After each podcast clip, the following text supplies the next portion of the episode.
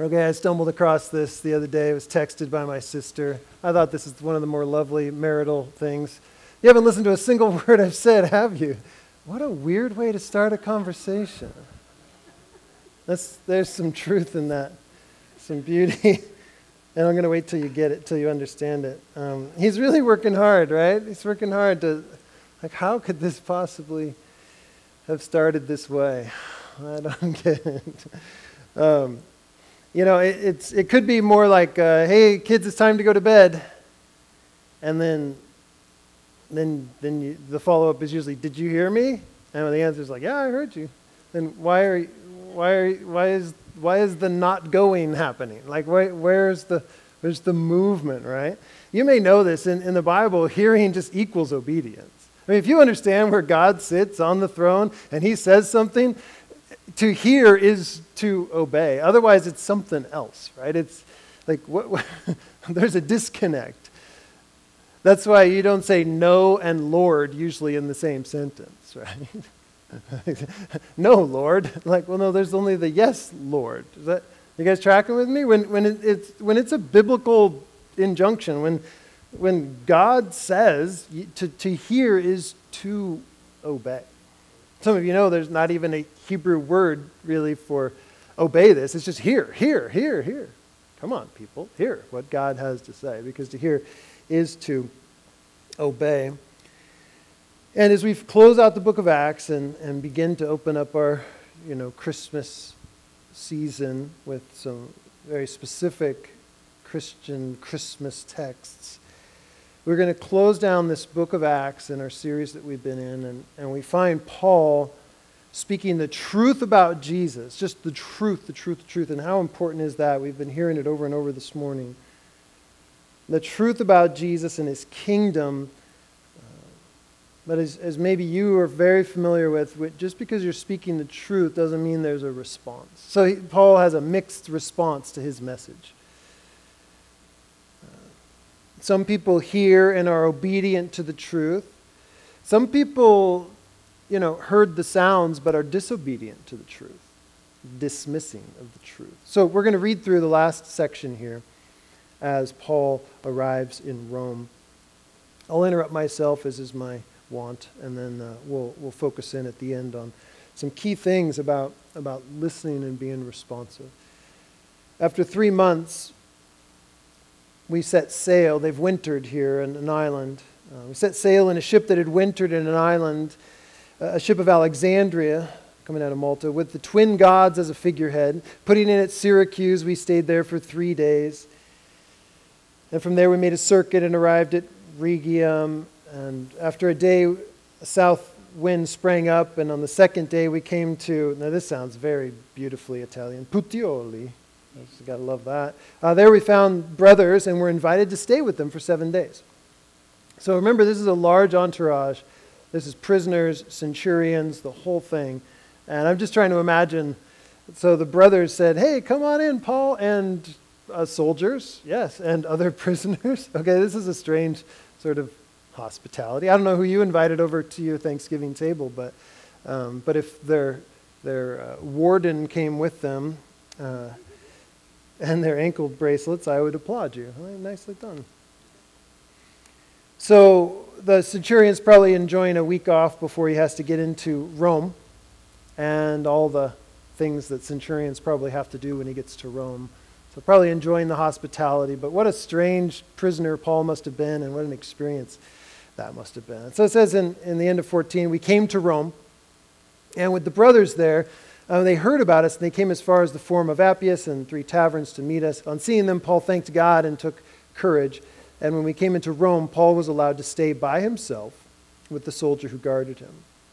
After three days, he called together the local leaders of the Jews, and when they had gathered, he said to them, Brothers, though I had done nothing against our people or the customs of our fathers, yet I was delivered as a prisoner from Jerusalem into the hands of the Romans. Right, summarizing all that we've just experienced. When they had examined me, they wished to set me at liberty because there was no reason for the death penalty in my case. But because the Jews objected, so these are his covenant countrymen, they objected to this. He says, I was compelled to appeal to Caesar, though I had no charge to bring against my nation. For this reason, therefore, I have asked to see you and to speak with you, since it is because of the hope of Israel that I am wearing this chain. I just want to pause for a minute to think about the hope of Israel. What do you think about that? The hope of Israel. What was Israel truly hoping for? Yeah, Messiah. Someone, the Messiah would be, as we'll look next week, it was going to be one who comes and and sits on the, the throne of David, because David was the quintessential king of Israel. So when that gets reestablished and they, they get there, um, then all nations will come and honor, honor them. But the Bible has this very interesting phrase restore the fortunes of. restore the fortunes of. This idea that Israel would come back into prominence. And if Israel then gets back into prominence, is that good or bad for the world? It's amazing for the world. And, and let, me read a, let me read a psalm to you Psalm 67. May God be gracious to us and bless us, and make his face shine upon us, that your way may be known on earth, your saving power among all nations. Let the peoples praise you, O God. Let the, all the peoples praise you. Let the nations, so what we were talking about Israel is a nation, but let the nations be glad and sing for joy, for you judge the peoples with equity and guide the nations upon the earth. Selah. Let the peoples praise you, O God. Let all the peoples praise you. The earth has yielded its increase. God, our God, shall bless us. God shall bless us. Let all the ends of the earth fear him. There's a sense, and, and Jimmy Dunn picks this up. He says, the, the thought in here is that God's faithfulness to Israel is part of his universal saving concern for all the nations.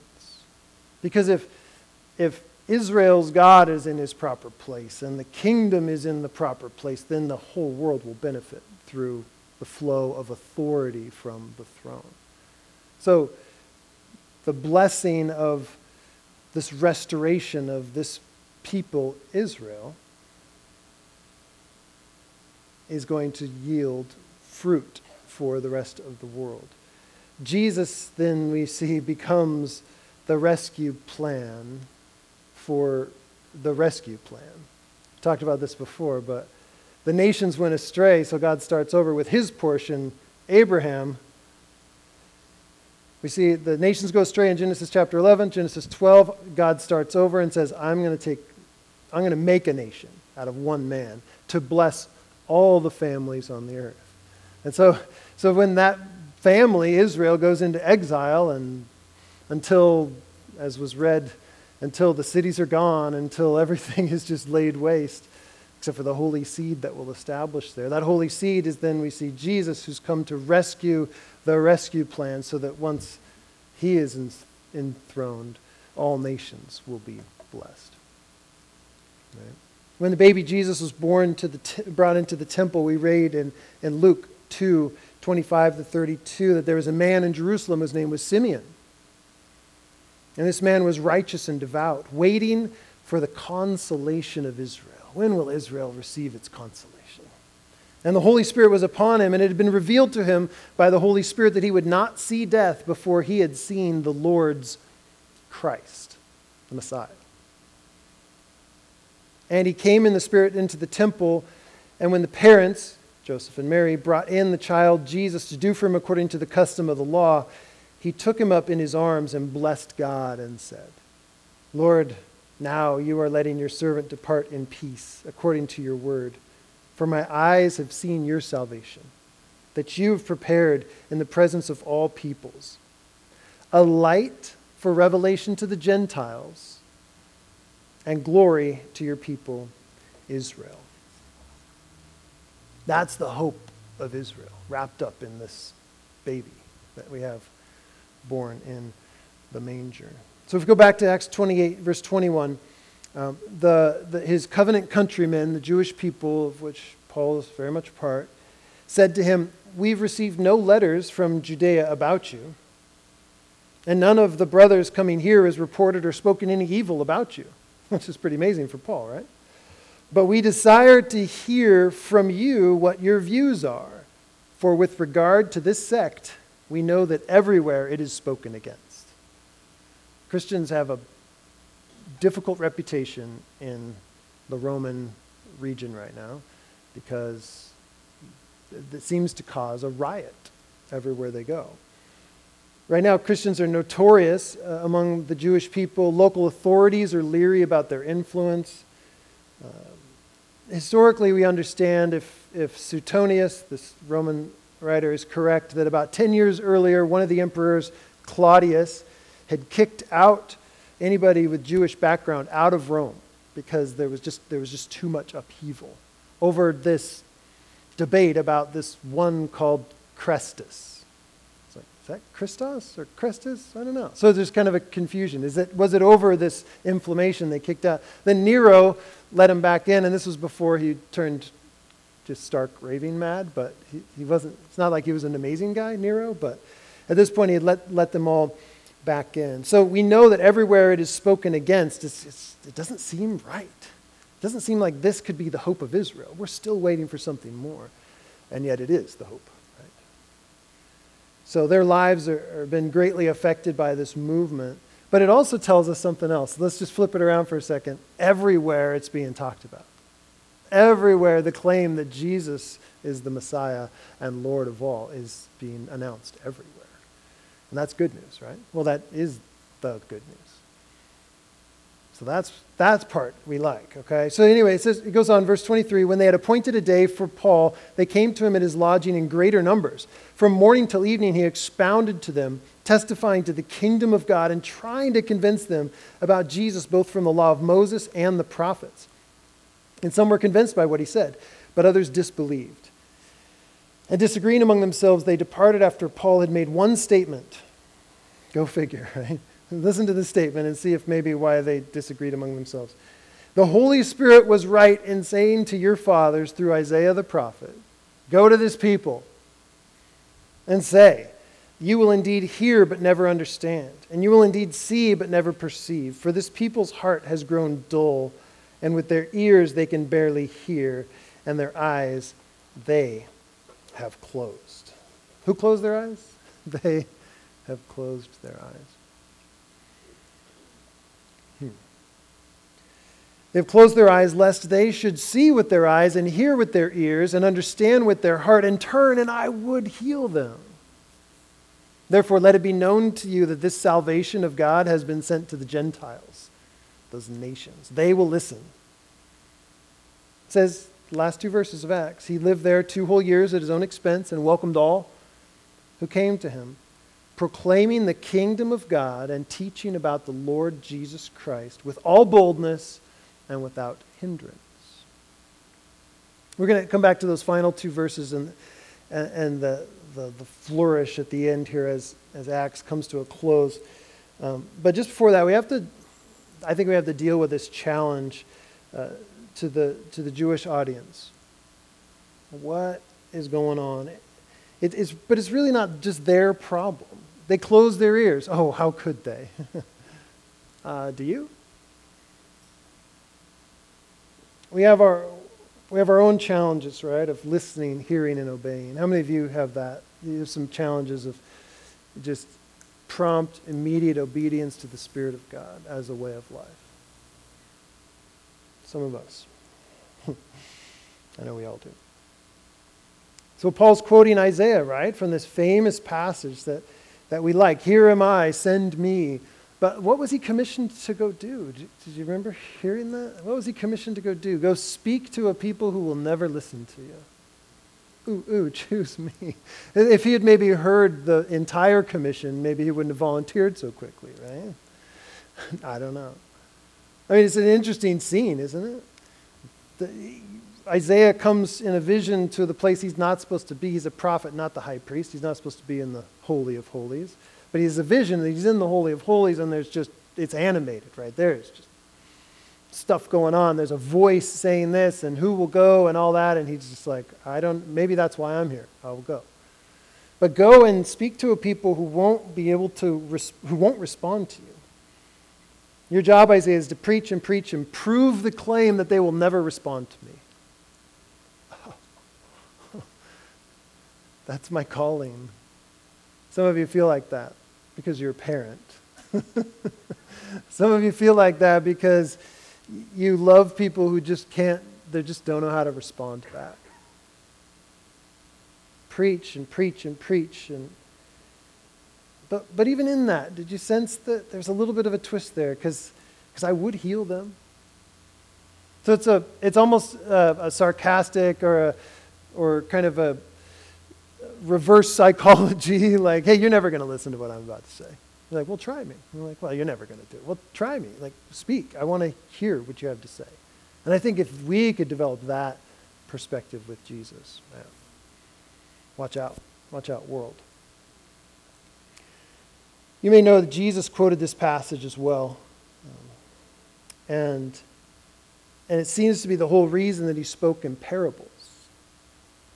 This is a very difficult concept to think that Jesus was somehow cloaking his words or but he seemed to put a put a barrier up that he wanted people to push through and he was welcoming them to push through but, but it was interesting. To you has been given the secret of the kingdom of God disciples but for those outside everything is in parables so that they may indeed see but not perceive may indeed hear but not understand lest they should turn and be forgiven so Jesus then takes Isaiah's role and says, I'm going to speak to deaf people. I'm going to reveal myself to blind people. And he spoke in those terms of, of soil and seed. Do you remember? So I want to spend a little time at the end here just developing our ear for truth and developing kind of our sensitivity to the Spirit, having eyes for God's purposes and hearts for God's love and feet that move into being the beautiful feet that share the good news, right?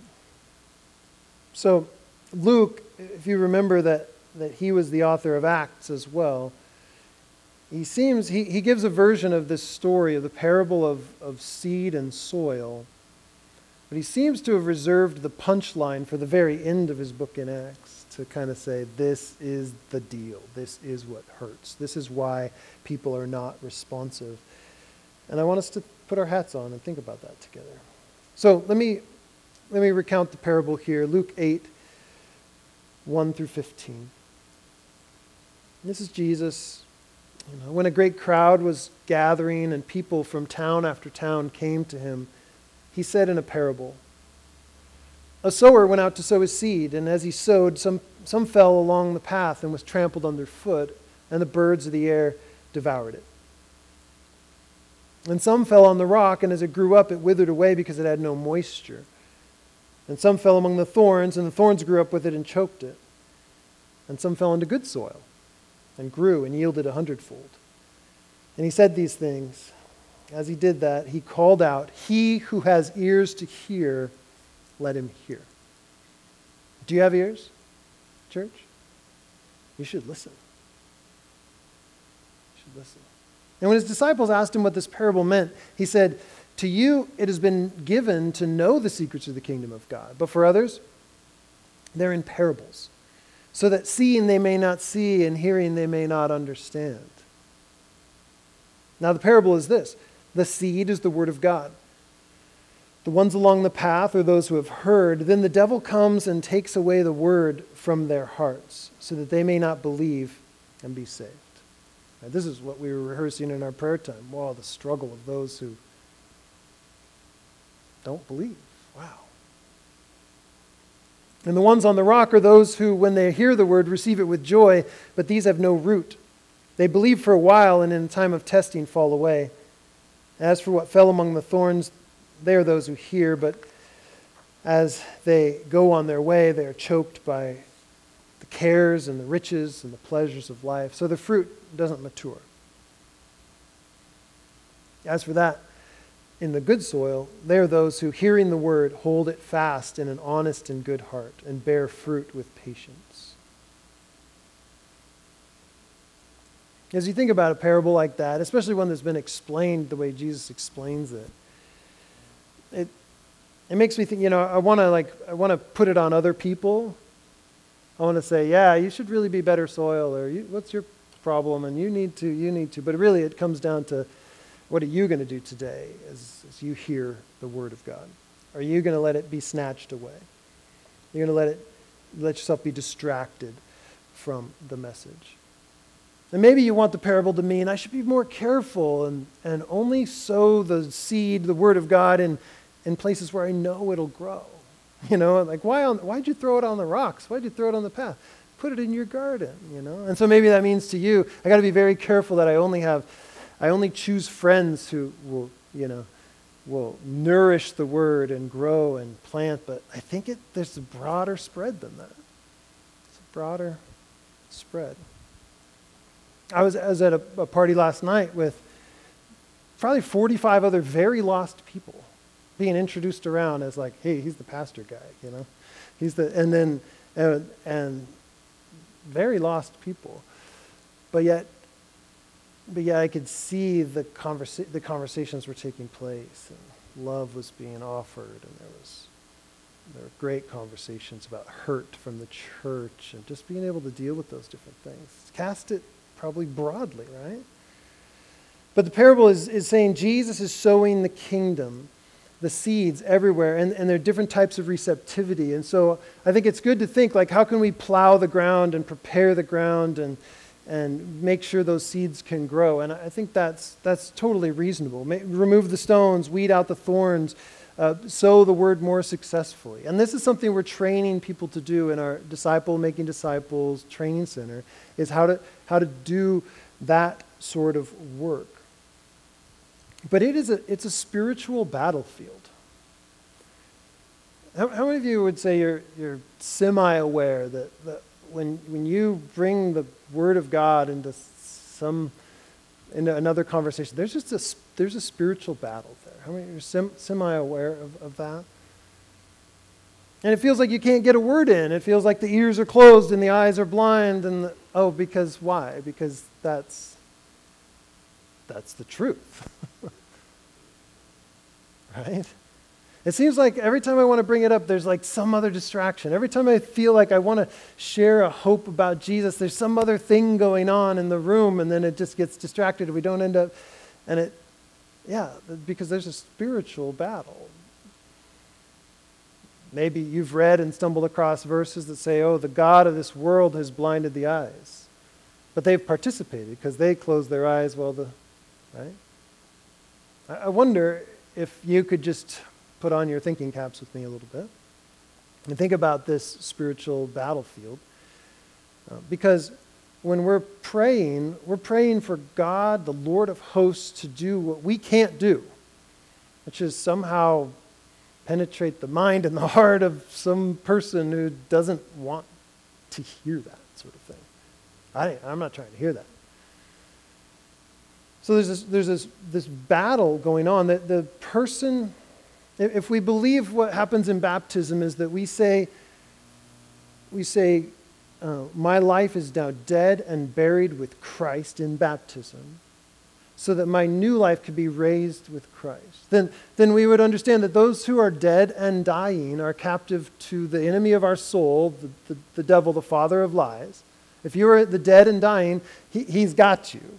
That's called captivity. That's the kingdom of darkness. Do you remember any of these things from biblical reading or passages? This is the kingdom of darkness. But when you die and your life is hidden with Christ in God, and then, and then you raised to new life, he has no hold on you. Because you're not among the dead and dying, you're among the alive and rising, and you're moving in that direction.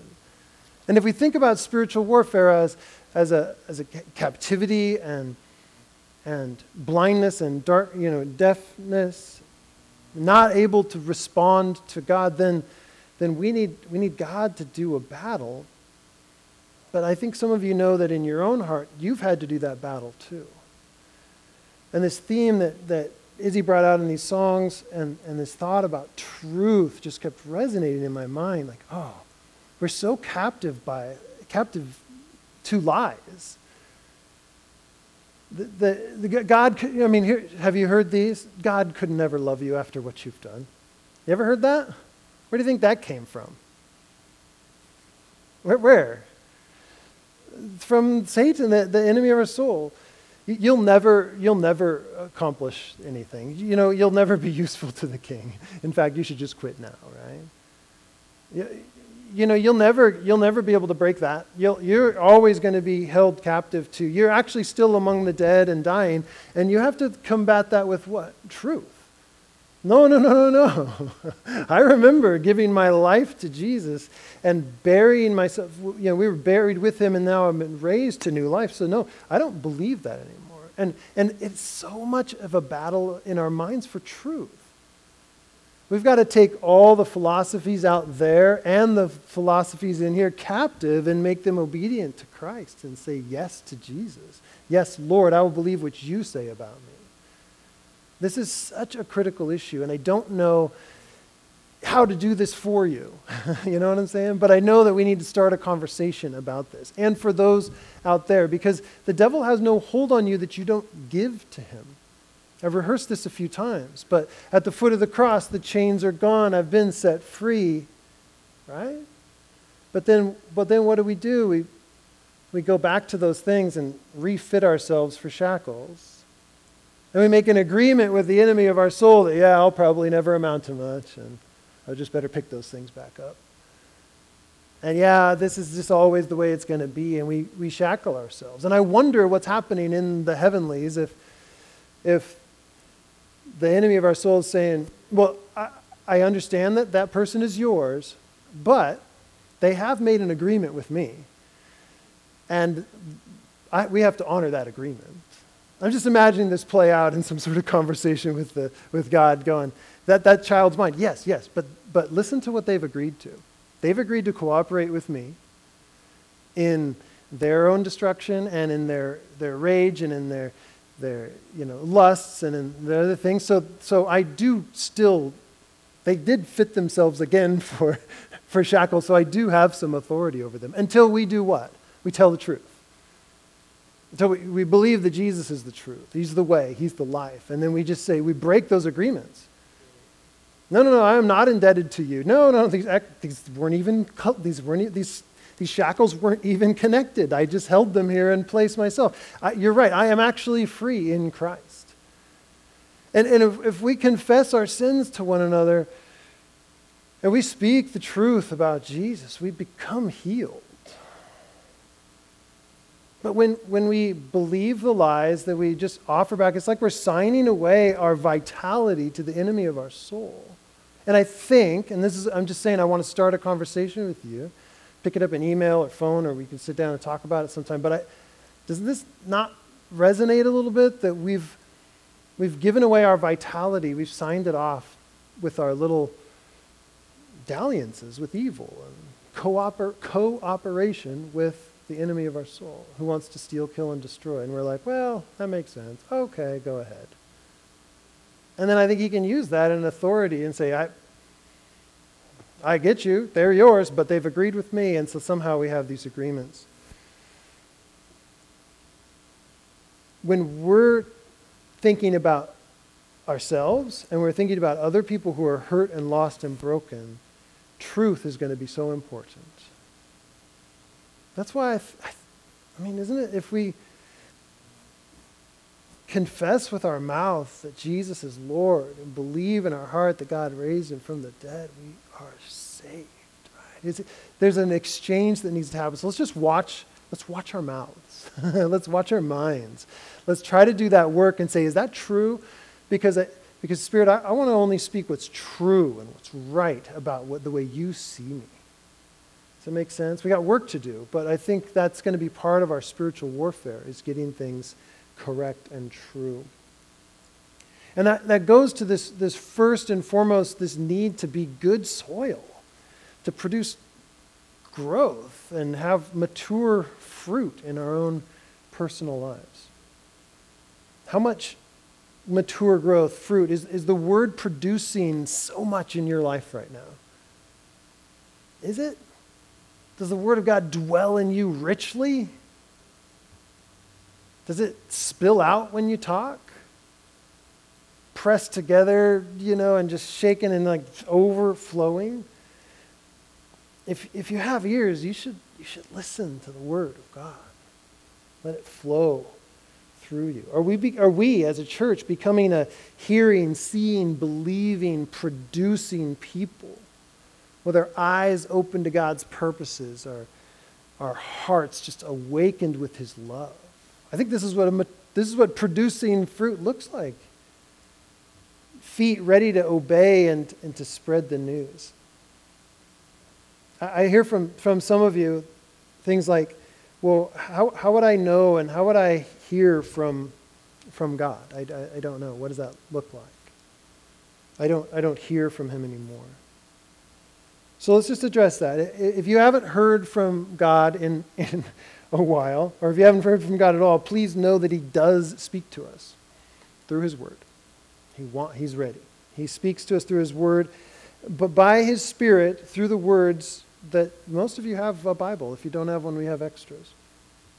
He does speak through His Word. He speaks by His Spirit when we pray and ask for guidance. Just show me what you want me to do. Speak, Lord. He speaks by His Spirit through His people. He sometimes speaks through loudly through circumstances where you just find yourself. God is directing us here. So if you have ears, you should, you should listen. And if you have heard from God, what did he say? Some of you have like, yeah, I, I, stopped hearing from him, but I used to hear, I used to hear, I used to get this nudge, this maybe a word or a, a phrase or maybe a conversation, but like, what was that? What was that word? What did he say? And then, what did you do about it? I've talked to people and if I could summarize some of their, their stories, it would be, well, yeah, yeah, God did, did tell me to go do this thing, and, and then, well, what did you do? I didn't do it. And then he doesn't really talk to me as much anymore. Like, huh, huh. Have you had any other relationships at all in your life, right? You know, if I stop, if I stop answering Peter's texts or calls, then they, we have a term for that now. What's it called? Ghosting. They're like, just, just, just, they just vanish, disappear. So if I ghost Peter, he's going to be like, hmm, I think we don't have what I thought we had, right? I thought we had a connection. And if the Spirit of God is asking you to do something, and then you're, you're like, no, not going to happen, do you dare complain? Or what do we need to do? Let's just think Let's physicalize this. Let's say, okay, so you were here, and Jesus said, I want you to do this. Partner with me, cooperate with me in the beauty and the generative, like, do this thing, let's produce fruit. And you're like, no, and you go this direction. It may be that Jesus is still back there waiting to have that conversation. You have that in a relationship where you're like, why are we still talking about that? Because it was never resolved. like, how annoying. Why can't we just talk about fun things? Like, because there's this. There's this. There's this no Lord, which doesn't make any sense. No Lord. Like, well, I'll wait here while you, whatever, right? I think sometimes there's this intersection where we've left Jesus and we need to go back to that intersection. Just confess, agree to be obedient because hearing is doing. And if you have feet, well, put it into action. Let's go. If you have ears, you should listen. So, here at the end of Acts, we, we have this movement of God through his people to bring the message of Jesus to the ends of the world.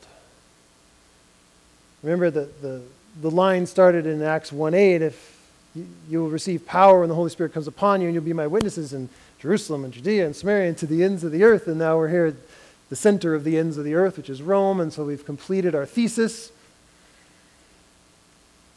Paul probably has a very deep grief. We hear it in his other writings that his own covenant countrymen were walking away and disobedient to the truth. Yeah. But look at what Jesus does regardless. He just sends out the word. Therefore, let it be known to you that this salvation of God has been sent to the Gentiles. They will listen. And then he, he says he lived there two whole years at his own expense and welcomed all who came to him, proclaiming the kingdom of God and teaching about the Lord Jesus Christ with all boldness and without hindrance. Hmm. That's the word. Let me pray. Our, Father in heaven, may your name be revered and awed as the outcome of our lives together. May your kingdom come all the more as we repent of our own kingdoms.